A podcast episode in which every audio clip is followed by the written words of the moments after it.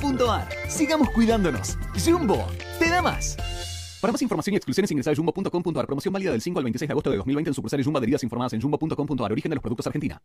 Agarra tus zapatillas, agarra ritmo, agarra impulso, agarra confianza. Rexona presenta su nuevo alcohol en aerosol que elimina el 99,9% de las bacterias. Su fórmula contiene 70% de alcohol y cuida tu piel. Probá también el nuevo alcohol en spray y alcohol en gel y el gel que mejor se adapte a vos. Agarra confianza con la máxima protección de Rexona. Rexona no te abandona.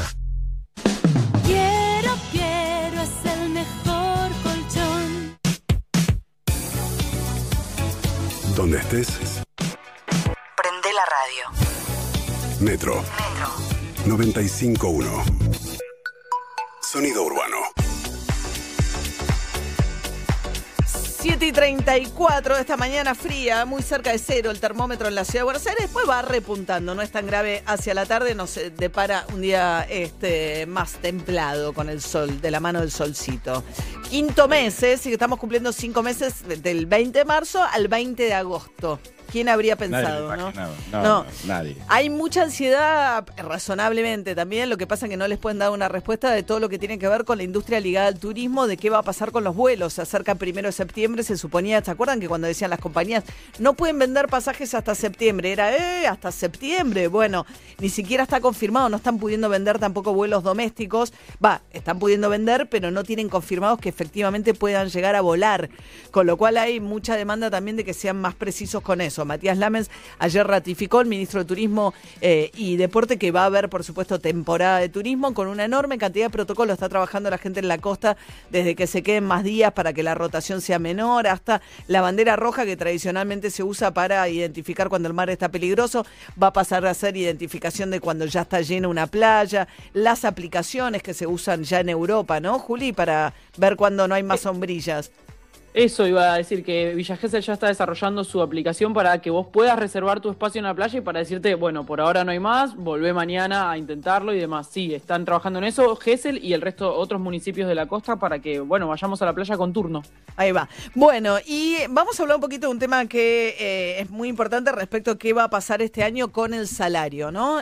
Sabemos que, por un lado, está el tema del empleo, 1 millón de empleos perdidos a lo largo de estos meses, mayoritariamente el empleo informal, que es el más vulnerable, pero se perdió también mucho empleo en blanco. ¿Qué dice el gobierno?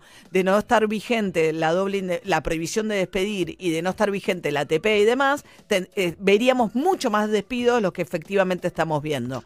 Lo que pasa es que los trabajadores por ahí que están suspendidos están cobrando menos salarios, acuerdo con la CGT, y los que están trabajando y no están despedidos, que son como el privilegio de toda esta situación que estamos viendo, o la mejor situación posible, tampoco están pudiendo acompañar la inflación. Vamos a charlar con Luis Campos, coordinador del Observatorio de Derecho Social de la CTA Autónoma, un gran conocedor de toda esta materia. ¿Qué tal, Luis? Buen día, gracias por atendernos. Hola, María, buen día, ¿cómo están ustedes? Muy bien, muy bien. Tengo una primera pregunta, Luis. Digamos, de este universo, que es un universo, digamos, privilegiados, si se quiere, entre comillas, ¿no? Los trabajadores en relación de dependencia que están pudiendo preservar su trabajo y que están yendo a trabajar y que no tienen ningún recorte. Los que mejor le fue en la paritaria es camioneros y es un 30% para todo el año. Sí, efectivamente, de las paritarias que cerraron en lo que va del año, la de camioneros fue la más alta. Digamos que las paritarias están sacando el polvo, porque después del aislamiento preventivo obligatorio de marzo, la temporada alta de paritarias que venía en abril y mayo medio que se suspendió, se postergó un poco para adelante, y a partir de mayo, que el punto de partida, la largada fue de aceiteros, que sumó el 25% en mayo, ya en junio y en julio se empezaron a mover algunas. Hasta ahora, de las que cerraron, la más alta fue la de camioneros, que es un 30%. El ciclo de camioneros va del mes de julio de este año al mes de junio del año que viene. Tiene una revisión a comienzos del año que viene, pero ahí depende mucho de cada negociación salarial. Es cierto que la de camioneros, la de bancarios, la de químicos, son las que se están acercando a este rango de 25-30% anual, que por ahora parecería ser una pauta que intentan fijar algunas organizaciones sindicales, siempre con alguna revisión salarial a fin de este año o a principios del año. Claro. Ahora, es como, ¿no? Digamos, hay como un indicativo ahí, si lo máximo que llega a camioneros, que siguió trabajando además en este contexto, ¿no? Todo el área logística y transporte, si camioneros, que es el que más saca un 30, en un año en el que, ojalá, pero difícilmente la inflación vaya a 30, ¿no? O sea, arrancaron las consultoras con 46, ahora ya están con 40. Hay que ver qué pasa la segunda mitad del año, qué pasa con el dólar. Hay como muchas variables que no conocemos, pero arriba de 30 seguro va a estar la inflación, o muy probablemente, ¿no? Entonces da la sensación de que hay como una aceptación de que el salario va a la baja este año. A ver, es una dinámica bastante parecida a la de los últimos 2 años, donde las organizaciones sindicales al principio fijaban aumentos salariales más modestos y después los iban revisando a medida que pasaba el año. Por ejemplo, acordate, comercio en 2018 firmó un 15%. La inflación terminó arriba del 47%. Luego tuvieron muchas revisiones a lo largo del año. Me parece que, por ejemplo, aceiteros, que es uno de los más... Claro, pero aceiteros tienen mucho poder, claro, pues son los que manejan, digamos, ¿no?, los granos de exportación, por decirlo de...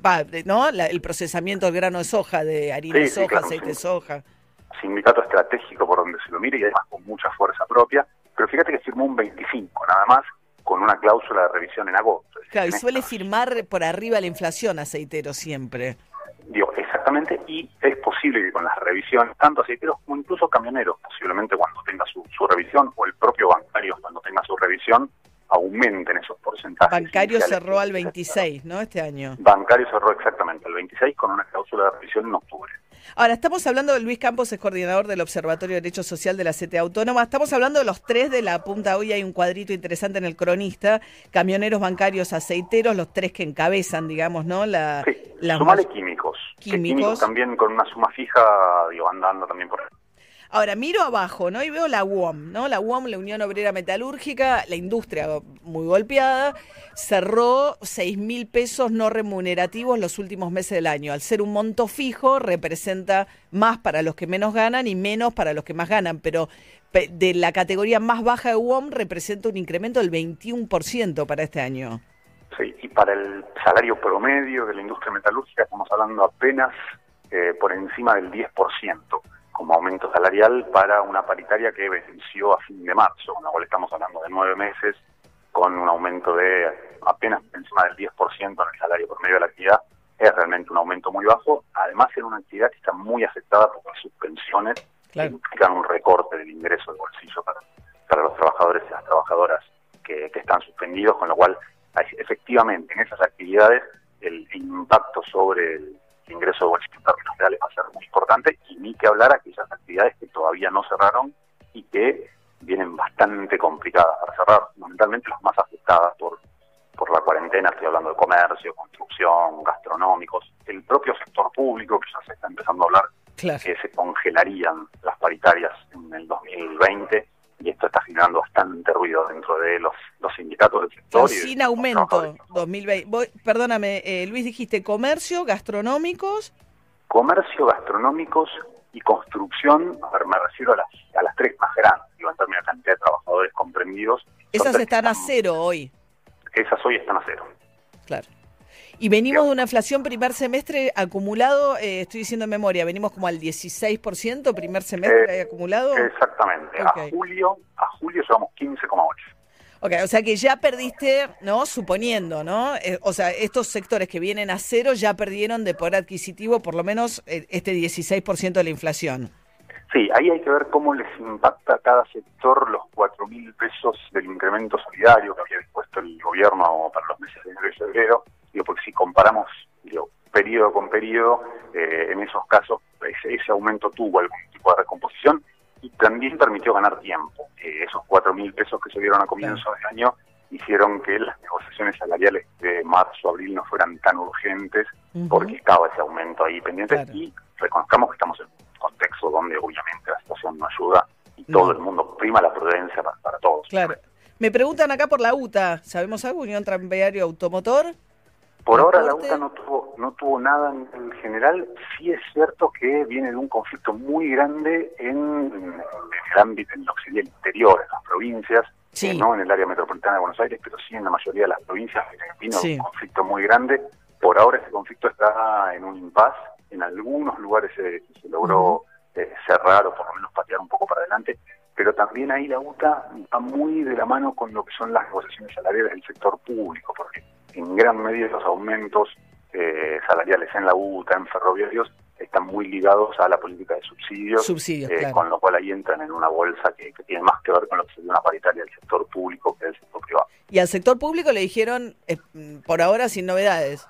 Mira, el sector público viene muy golpeado. El año pasado cerró el 28% contra una inflación que superó el 50%. Tenía una revisión prevista para noviembre y una revisión prevista para marzo que no se cumplieron. Es decir, el gobierno, tanto el anterior como el actual, no abrieron esa nueva discusión salarial que estaba prevista en la negociación del año pasado. Sí, el sector público, no, perdona que te interrumpa, Luis, siguió cobrando, digamos, o sea, viendo la situación actual, no tienen suspensiones, no tienen rebajas, pero no tienen aumentos, digamos, si uno tuviese que mirar la situación del sector público. Exactamente, y vienen muy golpeados en materia salarial, te diría, los dos sectores que vienen más golpeados en los últimos 4 o 5 años son el sector público y trabajadores de prensa. Son los que vienen teniendo las peores negociaciones salariales. Trabajadores de prensa, nuestro gremio. Trabajadores de prensa el año pasado tuvo un 15% de aumento salarial. En noviembre tenía que discutir la segunda mitad del acuerdo 2019-2020. Nunca se cerró esa discusión y hasta ahora no hay ninguna novedad que esté previsto algún aumento o alguna instancia de negociación paritaria. Claro, tuviste 53... Claro, está bien, no estamos charlando con Luis Campos, coordinador del Observatorio de Derecho Social de la CTA Autónoma, un gran especialista en estos temas. Si uno mira, claro, ya había pérdida de poder adquisitivo, el 2018 del 2019. Pre-coronavirus, Alberto Fernández hablaba de que este iba a ser un año de recuperación del poder adquisitivo. El poder adquisitivo es si ganás o perdés contra la inflación, ¿no? Entonces, esa es la cuenta que da el poder adquisitivo. Y estamos viendo que aún los sectores privilegiados y de mejor paritaria, con suerte le van a empatar a la inflación este año. Si lograra una revisión antes de fin de año, camioneros y bancarios, pero claro, los sectores más afectados por el parate, por la pandemia, comercio, gastronómicos, construcción, están veremos. Y sector público, que es un montón de gente. Sí, aún así algunos sectores que están bastante afectados están pudiendo cerrar algún tipo de recomposición, por ejemplo textiles, que cerró un acuerdo muy tenue, muy modesto, pero que implica para los trabajadores que no están suspendidos, es decir, para aquellos que están realizando tareas, una suma de 2.000 pesos por mes por los próximos 3 meses y volver a discutir en 3 meses, claro. E incluso incorporar al básico los 4.000 pesos solidarios, que eso está fuera del básico, si bien era remunerativo, claro. Al incorporarlo al básico impactan los adicionales y esto... Y mejora, recompone un poco, claro. Te hago una última pregunta, Luis, tema empleadas en casa de familia, ¿en qué quedó también? Porque eso... Con de trabajadoras de casa de familia tuvo una recomposición hace unos meses. Sí, marzo, abril, creo que fue justito ahí, antes, ¿no? Pero eso tuvo que ver con el cierre de la negociación del año pasado. Como en realidad el ciclo paritario de la mayoría de las actividades va de abril a marzo, de mayo a abril, es decir, no va sí. Con el año calendario. Pero no hubo más aumentos, quedó ahí en el de preparatorio. No hubo más aumentos, y ese aumento, ya te digo, tuvo que ver con el ciclo paritario del año pasado y no con la situación actual. Bien, Luis Campos, coordinador del Observatorio de Derecho Social de la CTA Autónoma, un amigo de Ari Hergot, esas cosas de la vida, sí. Lo extraño mucho. ¿Lo extrañas que jugás al fútbol con Luis? ¿Qué haces? Es de la mesa chica, mesa chica, círculo estamos... chico. El círculo rojo. Ya estamos haciendo planes Zoom. Para... sí, círculo Zoom. Lo que pasa es que Campos tiene una muy mala conexión a internet, entonces ni siquiera por Zoom lo podemos ver, un desastre. Pero ya estamos haciendo planes para el Delta. Va a ir a verte al Delta cuando se pueda. Bien, bueno. Teníamos previsto ver la final de la Champions, no sé qué va a pasar con ese proyecto, ver la final de la Champions por Zoom es un espectáculo muy triste. Es muy triste, ¿no? El plan era ir al Delta a ver la final de la Champions. Sería ideal. Pero están con mucha joda, muchachos, paren un poco. Paren un poco. Bueno, Luis, te mando un beso. Gracias. Luis Campos, coordinador del Observatorio de Derecho Social de la CTA Autónoma. Ayer, fija, me dijo algo que es bastante obvio, pero no lo había pensado. Me dice, ¿te das cuenta que es deprimente que para lo único que podés salir de tu casa es para ir a trabajar? ¿Te mató? ¿Te liquidó? ¿Es verdad? O para salir a correr, ¿entendés? A correr, a hacer compras. Hacer compras, sí, divertidísimo. A joder, me voy al súper... Tu hija de eso tiene que hacer compras cero. Sí, no, sí, y, sí. No, y además los planes de vacaciones también están, o sea, está todo bien, pero están ahí. No sabemos. Delicado el asunto. Mirame y no me toques. Yo en este momento, yo que estaba, ya que en otra época de la vida lo hubiera planeado en este momento, estoy desesperado. Pasa el año y no las planeé todavía. Yo tengo un plan que no sé si le conté a Majo, se lo digo ahora. Yo tenía planeado... yo quiero ir a cubrir las elecciones a Estados Unidos. Tengo un pasaje incluso para ir en la... ¿en serio? Sí, sí, de hace un montón. Supermartes.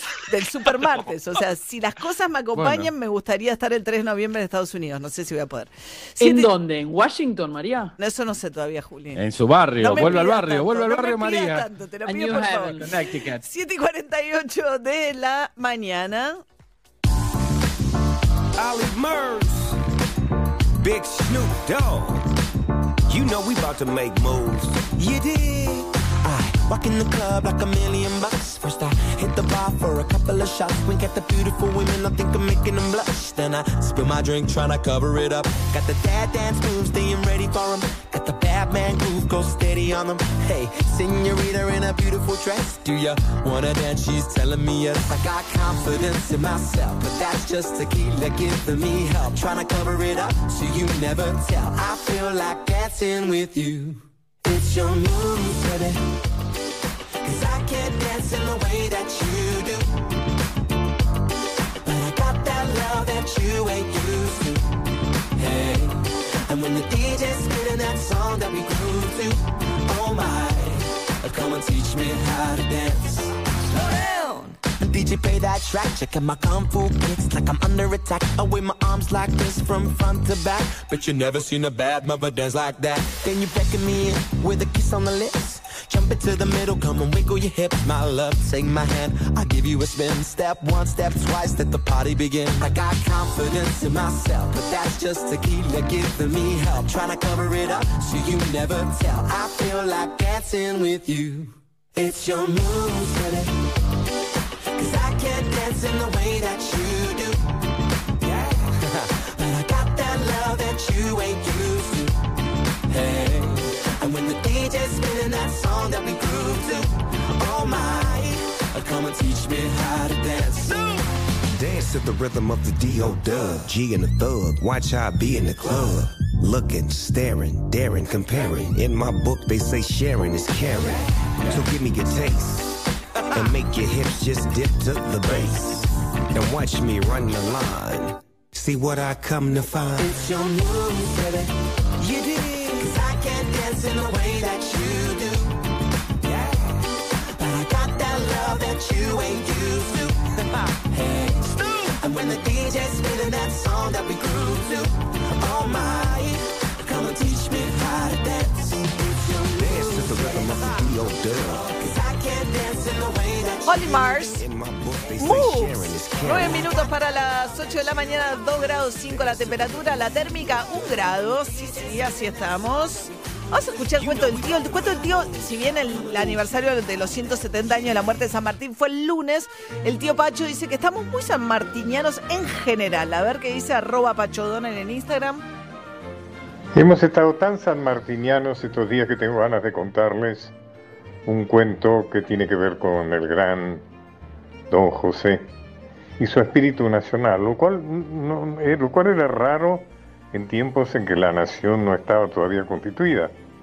Pero fíjense, estaba San Martín en su finca de Barriales, en Mendoza, cuando ya había regresado de su campaña de Chile y Perú, y tenía unos vecinos un poco pretenciosos que se la daban por estar muy a la moda, digamos, de todo lo que pasaba en Europa y demás. Esos personajes tan típicos, tan argentinos, ¿no es cierto?, tan presentes, tan actuales.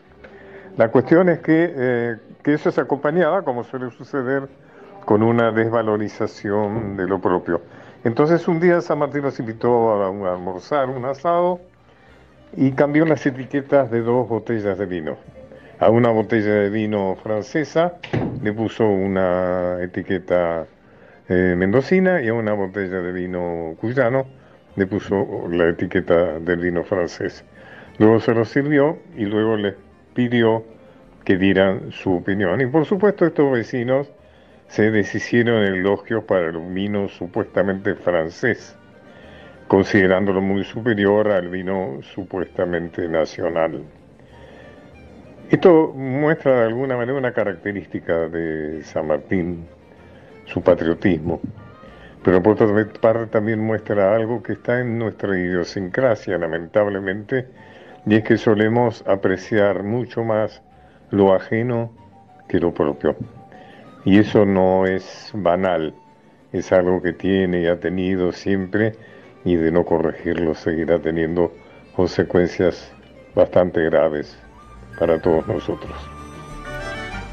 Yo creo que tiene razón Pacho, ¿no? Solemos valorar más lo de los demás que lo nuestro propio. Nos cuesta valorar lo nuestro. Tenemos esa... Es bastante argentina. El argentino, ¿no? El argentino tiene una mirada con Europa como de melancolía, de soy un europeo que vive acá. Y cuando vamos allá decimos, ay, mi Buenos Aires querido, ¿no? Es al revés. Es verdad. Cuando estamos lejos, añoramos. Es verdad, pero sí, tenemos ese rasgo los argentinos. Así que bueno, ya San Martín, no avanzamos nada, 170 años se cumplieron de la muerte de San Martín, ¿no? Esto es como somos, de paso lento. Somos de paso lento. Somos... Las características nos quedan arraigadas con el tiempo. 6 minutos para las 8 de la mañana.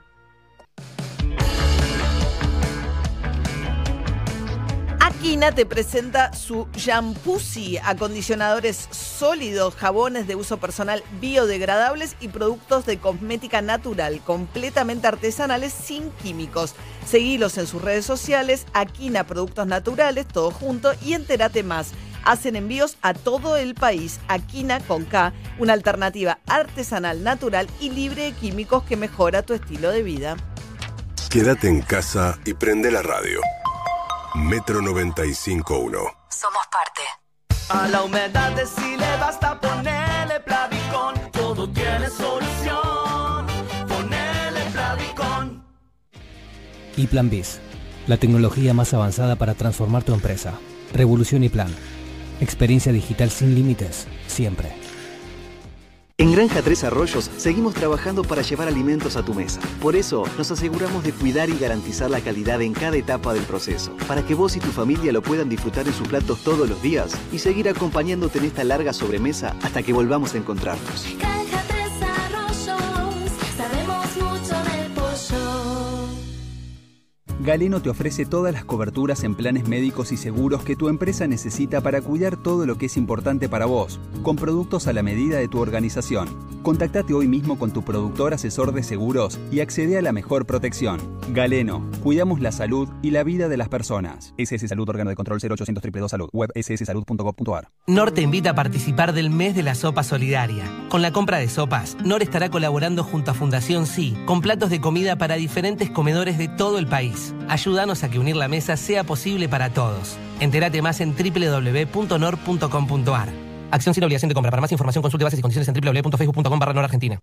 La Cardeus, Colchones y Somiers presenta lo mejor del tenis. La Cardeus es el colchón que está a la vanguardia del mejor descanso, porque su calidad supera la realidad y te invita a soñar. En La Cardeus combatimos el frío con un mes lleno de promo hot. Disfruta de hasta 60% de descuento, 18 cuotas sin interés y el envío es gratis. La Cardeus es tradición de calidad.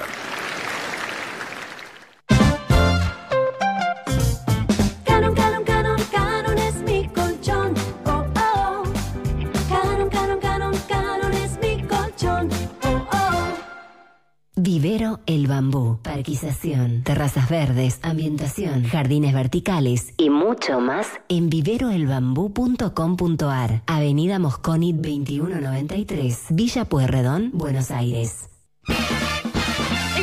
Más de 3.000 productos en oferta todos los días. Hasta el miércoles, 40% de descuento en la segunda unidad y un 30% más exclusivo de nuestra comunidad, llevando 2 productos iguales en Bimbo Pan Artesano. Nescafé incluye cápsulas, salchichas bienísimas, sedal, suavizantes para lavar la ropa, rollos de cocina y todas las lavandinas. 50% de descuento en la segunda unidad, llevando 2 productos iguales en Villavicencio Botella por 2 litros, marcas seleccionadas de gaseosas, aguas saborizadas y cervezas. Coto, yo te conozco. Mecánica de los descuentos en www.coto.com.ar. Rexona presenta su nuevo alcohol en gel, en spray y en aerosol. El alcohol en gel contiene glicerina que cuida y no reseca tus manos. El alcohol en aerosol y en spray tienen 70% de alcohol en su fórmula y cuidan tu piel, tus manos protegidas en todo momento. Rexona no te abandona. Ahora los que somos Movistar, los gigas que no usamos de nuestro plan los podemos guardar para el mes siguiente desde la app Mi Movistar. Porque tus gigas son tuyos, guárdalos. Los que somos Movistar, tenemos más. Válido en Argentina del 12 del 6 de 2020 hasta el 31 del 8 del 2020. Más info en movistar.com.ar/guardagigas. La ropa evoluciona, la forma de cuidarla también. Nuevo skip líquido con tecnología Fiber Care Serum. Protege tu ropa contra los 5 signos de daño. Previene las pelotitas, elimina manchas, reduce el amarillentamiento, mantiene los colores y cuida las texturas, dejando toda tu ropa como nueva. Nuevo skip líquido. Protege tu ropa contra los 5 signos de daño. Agarra tus zapatillas, agarra ritmo, agarra impulso, agarra confianza. Rexona presenta su nuevo alcohol en aerosol que elimina el 99,9% de las bacterias. Su fórmula contiene 70% de alcohol y cuida tu piel. Proba también el nuevo alcohol en spray y alcohol en gel y el gel que mejor se adapte a vos. Agarra confianza con la máxima protección de Rexona. Rexona no te abandona. Ya salió L'Oficiel. Podés descargarla en www.loficiel.com.ar. Estilo de vida, reportajes, moda. L'Oficiel, la revista francesa con identidad argentina. No te la pierdas. ¿Viste que ahora Mostaza Natura viene sin TAC? ¡Nah! ¡Qué buena que está! Mostaza Natura, ahora libre de gluten. Justo como te gusta. Probala. Aderezo a base de mostaza. Saca maicena de tu alacena y prepara un sinfín de recetas. Probalas en tus milanesas, ñoquis, pastelitos, bizcochuelos, alfajorcitos, empanadas, tartas, pizzas, brownies, pastelitos, buñuelos. Che, la lista sigue. No importa si la receta es dulce, salada o sin TAC. Usala para suavizar, espesar o rebozar y dale ese toque especial que solo maicena te puede dar. ¿Ya sacaste maicena de tu alacena? Metro951.com. ¿Dónde estés? Estás en...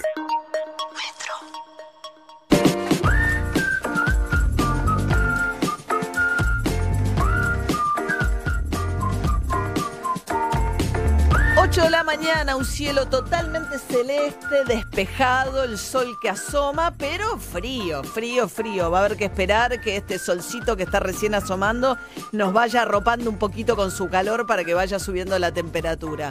1 grado la térmica. Poética. Bien, sí. ¿Te gustó el verbo arropar? Eso te gustó, Flora. Sí. Bien.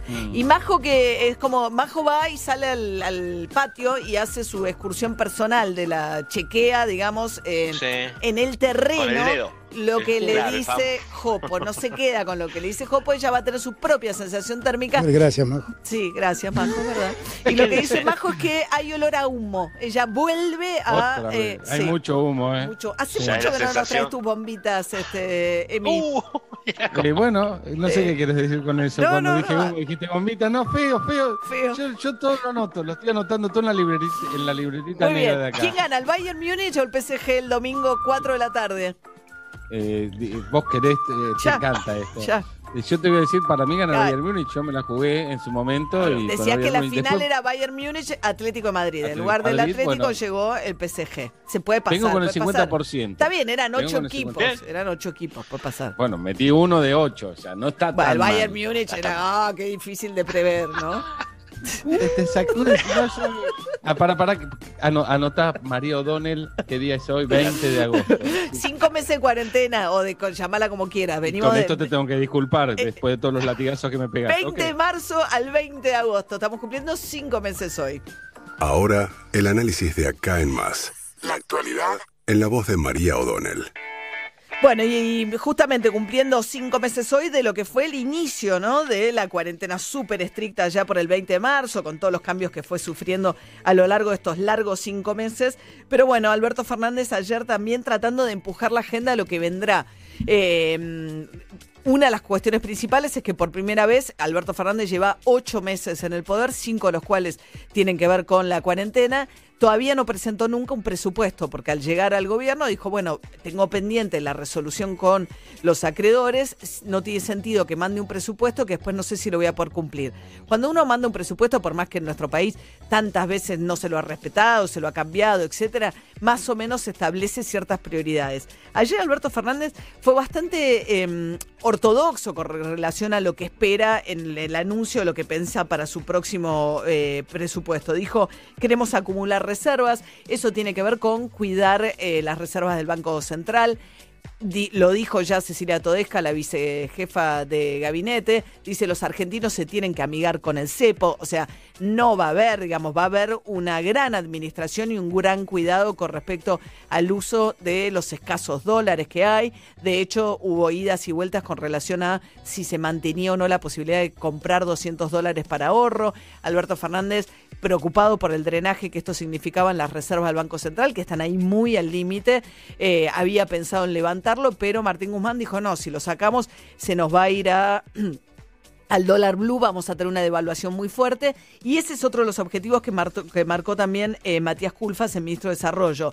Bajar la inflación este año y tratar de bajarla fuerte, digamos. Venimos de una inflación del 53% y este año las consultoras ya están muy a la baja. El gobierno que está poniendo un horizonte más cerca del 30% que del 40%.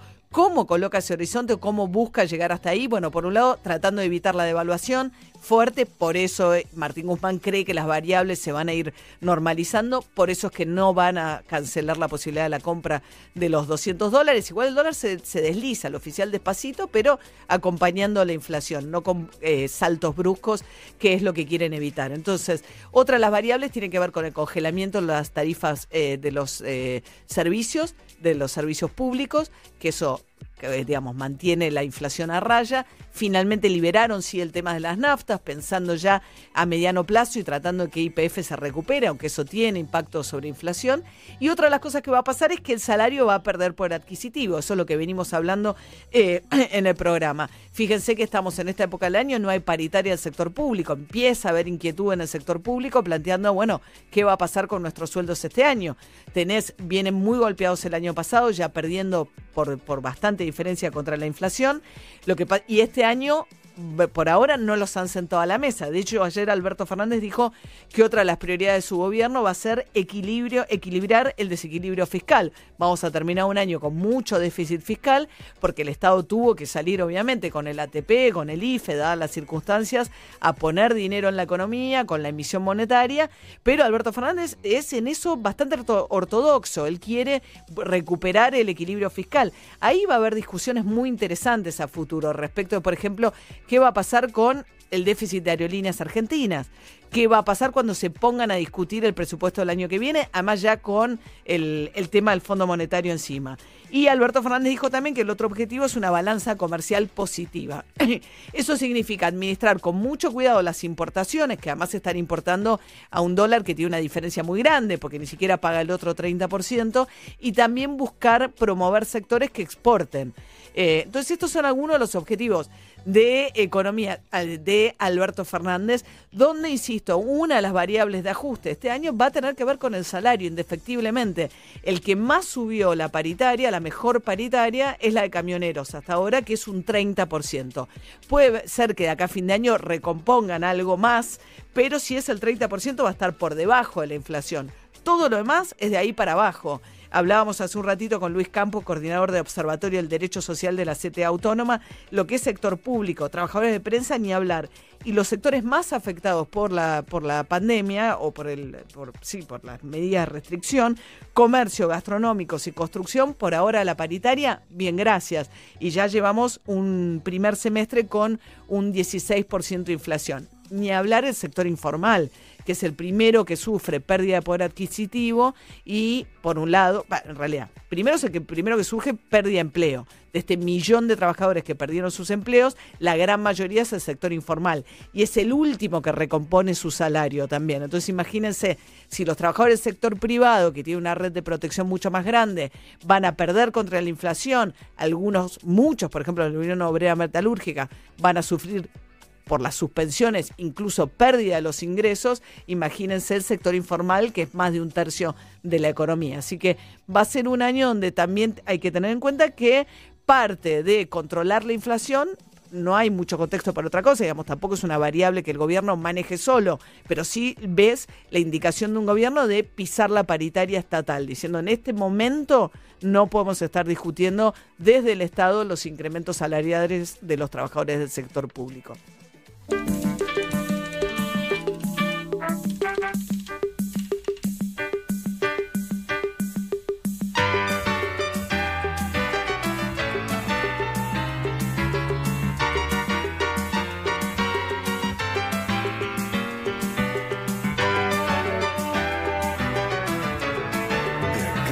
más. María O'Donnell está en Metro.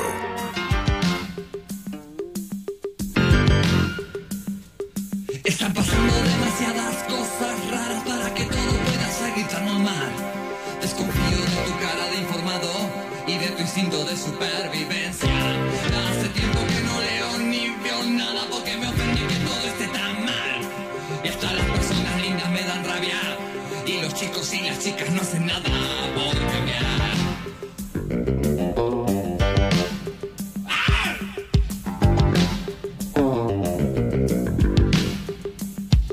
Porque algún día se va a abrir esta trampa mortal, pero hasta entonces llevarás en tu cara una sombra y no presumas más de ser un humano normal y no te hagas más del que el defecto te nombra. Y yo te digo, hey, hagan ese defecto. No es culpa tuya si la nariz no hace juego en tu cara. Y yo te digo, hey, mangate ese defecto. Aunque te arregle las gomas, nena, seguirás siendo rara.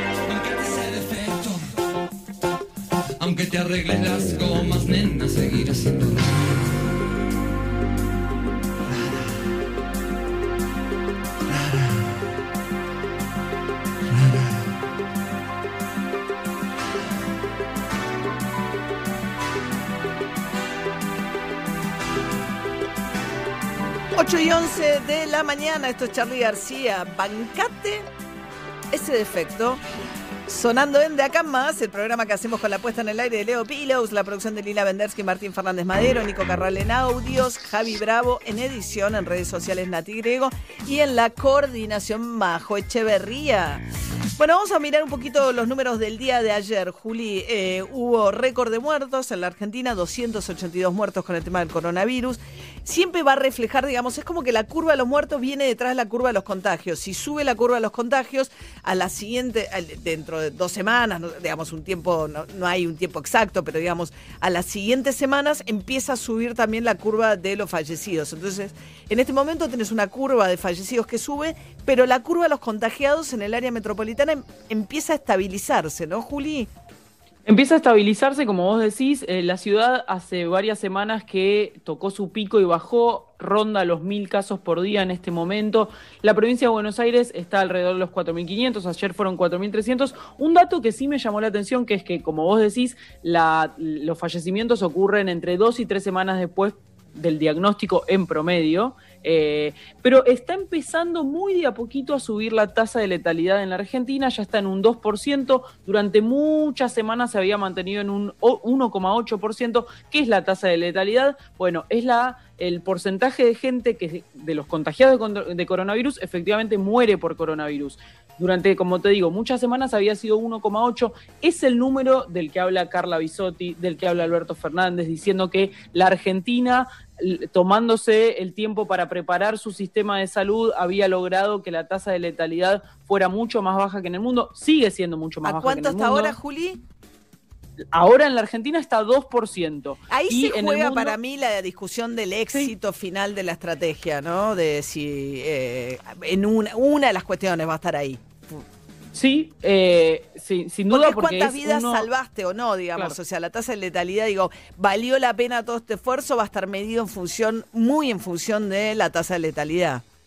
Hay que ver qué pasa en las próximas semanas, porque también se espera que cuando impacte en el número de fallecidos este amesetamiento de la curva, también es esperable, por supuesto que hay que ver qué pasa, que empiece a bajar también el número de fallecidos. Ahora, también decimos que en el AMBA la situación está más tranquila, pero empieza a llamar la atención toda la zona noroeste del país, La Rioja, Salta, Santiago del Estero, Tucumán y San Luis. Toda esa zona en los últimos 7 días creció por lo menos el 80% los contagios respecto de su semana anterior. Claro. Jujuy ya venía aumentando. Está creciendo pero fuerte en el interior, sí. Claro. Bien. Bueno, sí. A las 8:14 saluda a Adolfo Rubinstein, ex secretario de Salud del gobierno de Mauricio Macri. ¿Qué tal, Adolfo? Buen día. ¿Cómo estás, María? ¿Qué tal? Bien, bien, bien. Bueno, a ver, tenemos bueno, el tema de la evolución del coronavirus en la Argentina. Quiero hablar del tema de las vacunas del día de ayer, pero también de la marcha, ¿no? Adolfo Rubinstein estuvo entre los dirigentes de la oposición que dijo, yo como médico no puedo recomendar una marcha en este momento. Sí, así es. La desaconsejé por razones obvias. Si bien el riesgo de contagios, digamos, al aire libre, si la gente se cuida, es realmente muy bajo. De todas maneras, obviamente no es aconsejable. Lo que pasa también es que, bueno, también entiendo las razones por las que la gente decidió marchar. Acá yo creo que hubo una suerte de ponderación de riesgos. Por un lado, el riesgo de contagios, y por el otro lado, la gente que percibió un riesgo importante institucional a la que se acompañó el cansancio y las necesidades producto de una cuarentena demasiado prolongada. Uh-huh. Demasiado prolongada, ¿había opciones? Sí, claro que había opciones. En el momento en que, digamos, teníamos, y yo lo planteé hace más de 3 meses, lo planteó la Fundación Alem, hicimos un documento de radicalismo donde propusimos una salida flexible, ordenada, estratégica, con un plan de salida, con criterios para retroceder si esto era necesario. Pero no es más o menos verdad, lo que está haciendo la reta en la ciudad, que es lo mismo que viene haciendo en consonancia, digamos, con Kicillof en provincia y Alberto Fernández como, digamos, dirigiendo la estrategia nacional. No, la verdad que yo creo que obviamente está muy bien que haya una articulación, una integración, porque de última el área metropolitana de Buenos Aires es un conglomerado urbano que no lo divide la General Paz, y eso está clarísimo. Más allá de que las estrategias ahora sí se han diferenciado mucho. Pero lo que yo te decía era que cuando teníamos hace 3 meses 100 casos y no 7.000 y pico, era el momento para ensayar una salida ordenada con un dispositivo comunitario de detección temprana de casos y contactos y bloqueo de los pocos, cuando teníamos muy pocos casos. Recién se estaba concentrando la epidemia en el AMBA, recién habían aparecido los primeros casos en los barrios de emergencia. Es decir, era el momento para salir como hicieron los países que tuvieron éxito, porque ningún país tuvo una cuarentena en la cual no se hubiera visto una reducción dramática de los casos después de 3 semanas. O sea, después de 5 meses, cuando estamos en un escenario donde tenemos más de 5 meses y todavía sigue una pendiente de ascenso de casos, la verdad que es muy frustrante y habla de que se hicieron algunas cosas bastante mal. Hablando de cosas mal, hablemos un poco del tema de la compra de vacunas que ayer, Ginés González García reveló que habían hecho una auditoría dentro del ministerio, fueron a un frigorífico en Constitución y encontraron ahí en aduana 4 millones de vacunas que hay que destruir y que además cuesta plata destruir porque en Argentina no se destruyen. ¿Por qué alguien compra 4 millones de vacunas de más? Bueno, empiezo. Eran 3,5 millones, no importa, no es que sea grande la diferencia, pero eran 3,5 millones. Digo esto porque al principio genérico eran 12 millones, después bajaron. Eran 3,5 millones. Esto no es una auditoría que hizo Ginés. Esto es un relevamiento que hicimos nosotros en nuestra gestión con un expediente para mandar a rezago y destrucción todo este lote de vacunas que se hizo en mayo de 2019. Donde hay que presentarlo a la CIGEN tiene que validarlo, medio ambiente, porque como es una destrucción de desechos, digamos, biológicos, no es algo tan sencillo para hacer. Está bien, pero ¿en qué momento alguien compra 3 millones y medio de vacunas de más o reparte de menos? Te cuento.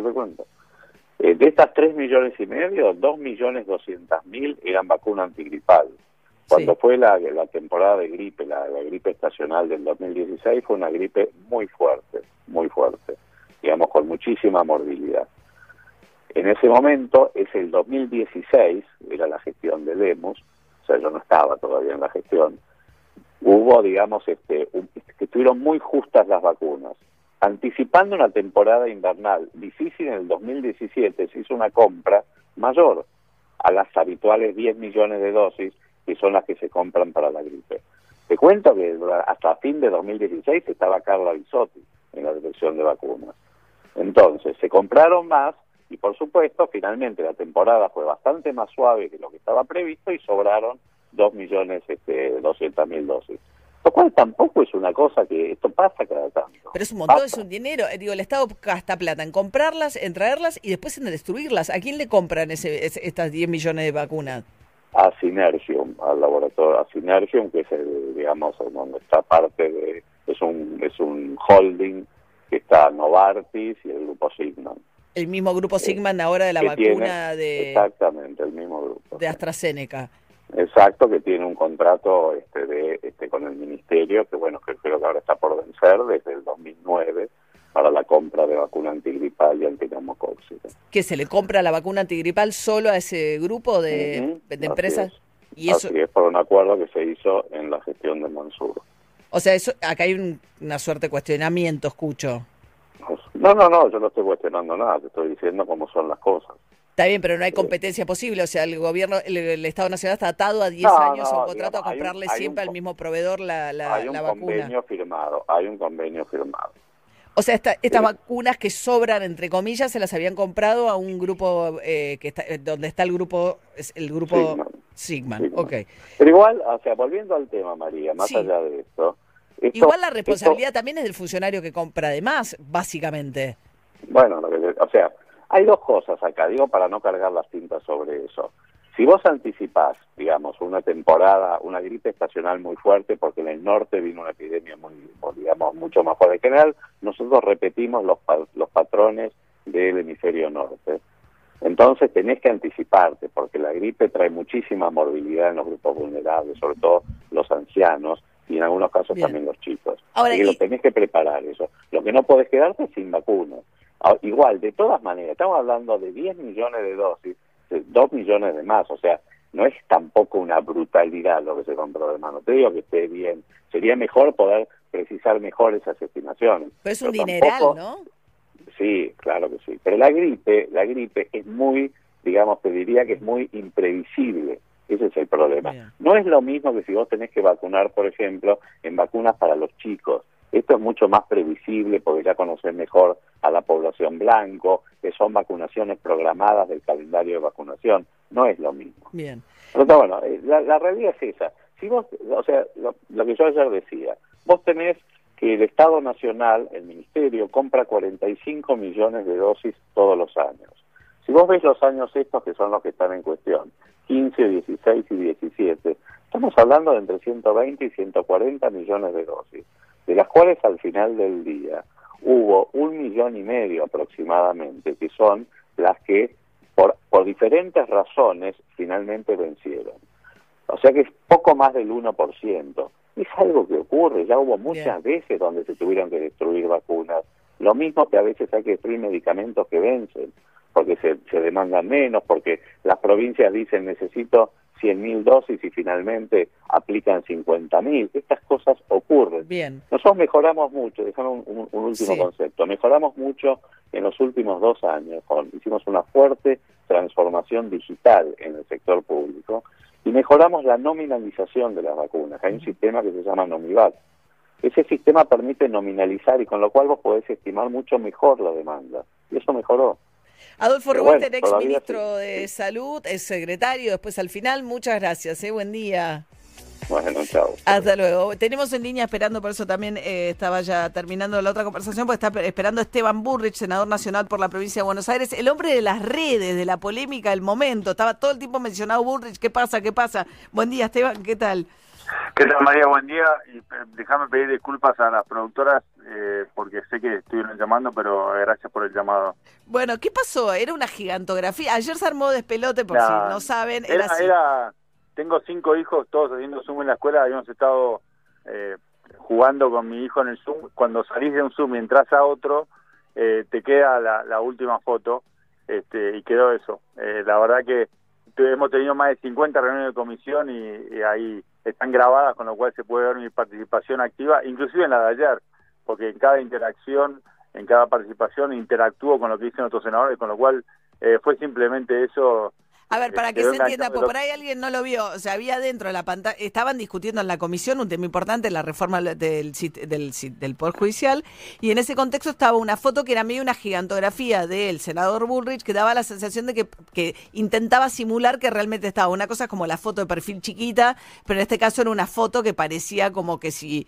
o que podía ser alguien de verdad, digamos, que estaba ahí. Pero el Zoom te permite, con una función que se llama fondo virtual, te permite sacar una foto y que quede eso. Eso es lo que habíamos estado viendo con mi hijo y quedó eso. Pero, repito, hay más de 50 sesiones de comisión grabadas que se pueden ver y recorrer, y en mis redes, mis participaciones, para que no quede duda de que estoy participando activamente de todas, de las comisiones a las que pertenezco y a las que no.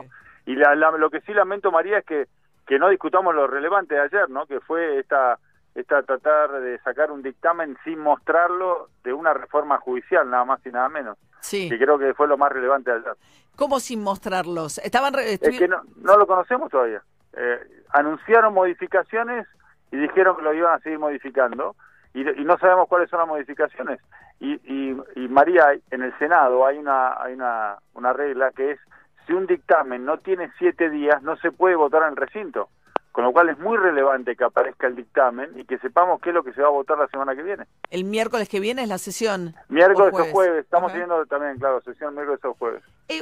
Una última pregunta, y vuelvo a la reforma judicial, pero vinculada también a que fuiste o no a la marcha, porque...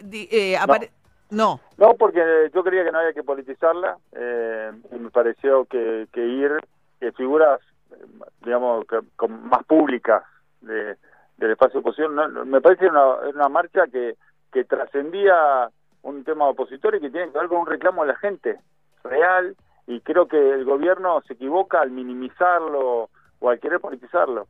A mí me parece a veces el uso de la denominación gente curiosa, ¿no? Digo, porque sí, por supuesto que es gente, como es gente la que manifiesta en sentido contrario. Por supuesto. Sí, pero lo que digo es que fue bastante masivo y me parece, María, que tiene que ver con algo que, por eso digo que lamento que se haya distraído. Ayer, entre las cosas que planteamos es una, ayer se supo el costo de solamente el costo salarial de la reforma, son 1.935 millones de pesos. Que si por la incorporación de nuevos juzgados, que si bien surgen de secretarías que ya existen, bueno, por lo menos... de salarios, nuevos salarios, casi 2.000 millones de pesos. A eso sumar la infraestructura, está en el orden de los 3.000 millones de pesos que decíamos que costaba. Hoy, en este momento en la Argentina, a una reforma judicial que ayer también se reconoció y lo planteamos, no resuelve los problemas de la gente porque no tiene que ver con la justicia común, sino con la justicia federal. Esa plata hay que invertirla en reactivar la economía, en acompañar a las pymes, en acompañar a aquellos que lamentablemente no están hace 5 meses pudiendo trabajar. Entonces queríamos plantear que no estamos en desacuerdo que la justicia haya que mejorarla, pero creemos que el tiempo del debate no es el adecuado. Podemos comenzar un debate. Ahora, ¿por qué sacar las apuradas? Mirá, la semana pasada sancionamos la ley de moratoria fiscal, que tiene esa amnistía Cristóbal López. Ahora, al mismo tiempo, diputados, había sacado una ley para ayudar en los concursos y quiebras, una modificación de la ley de concursos y quiebras, para acompañar a las pymes que tienen deudas fiscales, como esa que tiene la moratoria, y también deudas privadas. La segunda no la tratamos, y estamos reclamando que la tratemos, porque las pymes la están esperando, y no la tratamos. Sí, entonces, pasa lo mismo con la ley de conocimiento, que no se puede tratar en diputado, economía de conocimiento, ¿no? Hay varias. El trabajo, que fue mala. Es decir, no estamos trabajando bien, no estamos resolviendo los problemas de la gente, y resolvemos los problemas de algunos dirigentes con una ley parcial, la verdad que no es... ¿Qué es resolver los problemas de Cristina Kirchner? Esa es la insinuación, que todo esto tiene que ver con resolver el problema de Cristina. No solamente ella, pero algunos dirigentes que están que quieren... Lo que pasa es que la ley de reforma judicial, yo concretamente, no toca los jueces naturales que ya están tramitando esas causas. Es que primero que pone jueces subrogantes, con lo cual va a generar una demora. Cuando un juez acumula varios juzgados, el problema que tiene es que acumula causas, entonces se demora. Que fue lo que yo fui denunciante de la corrupción de algunos funcionarios de los gobiernos de Néstor y Cristina, y se demoraban las causas porque se acumulaban. Entonces, subrogar jueces genera ese problema, con lo cual no resolvés el problema de base. Segundo, es una reforma parcial.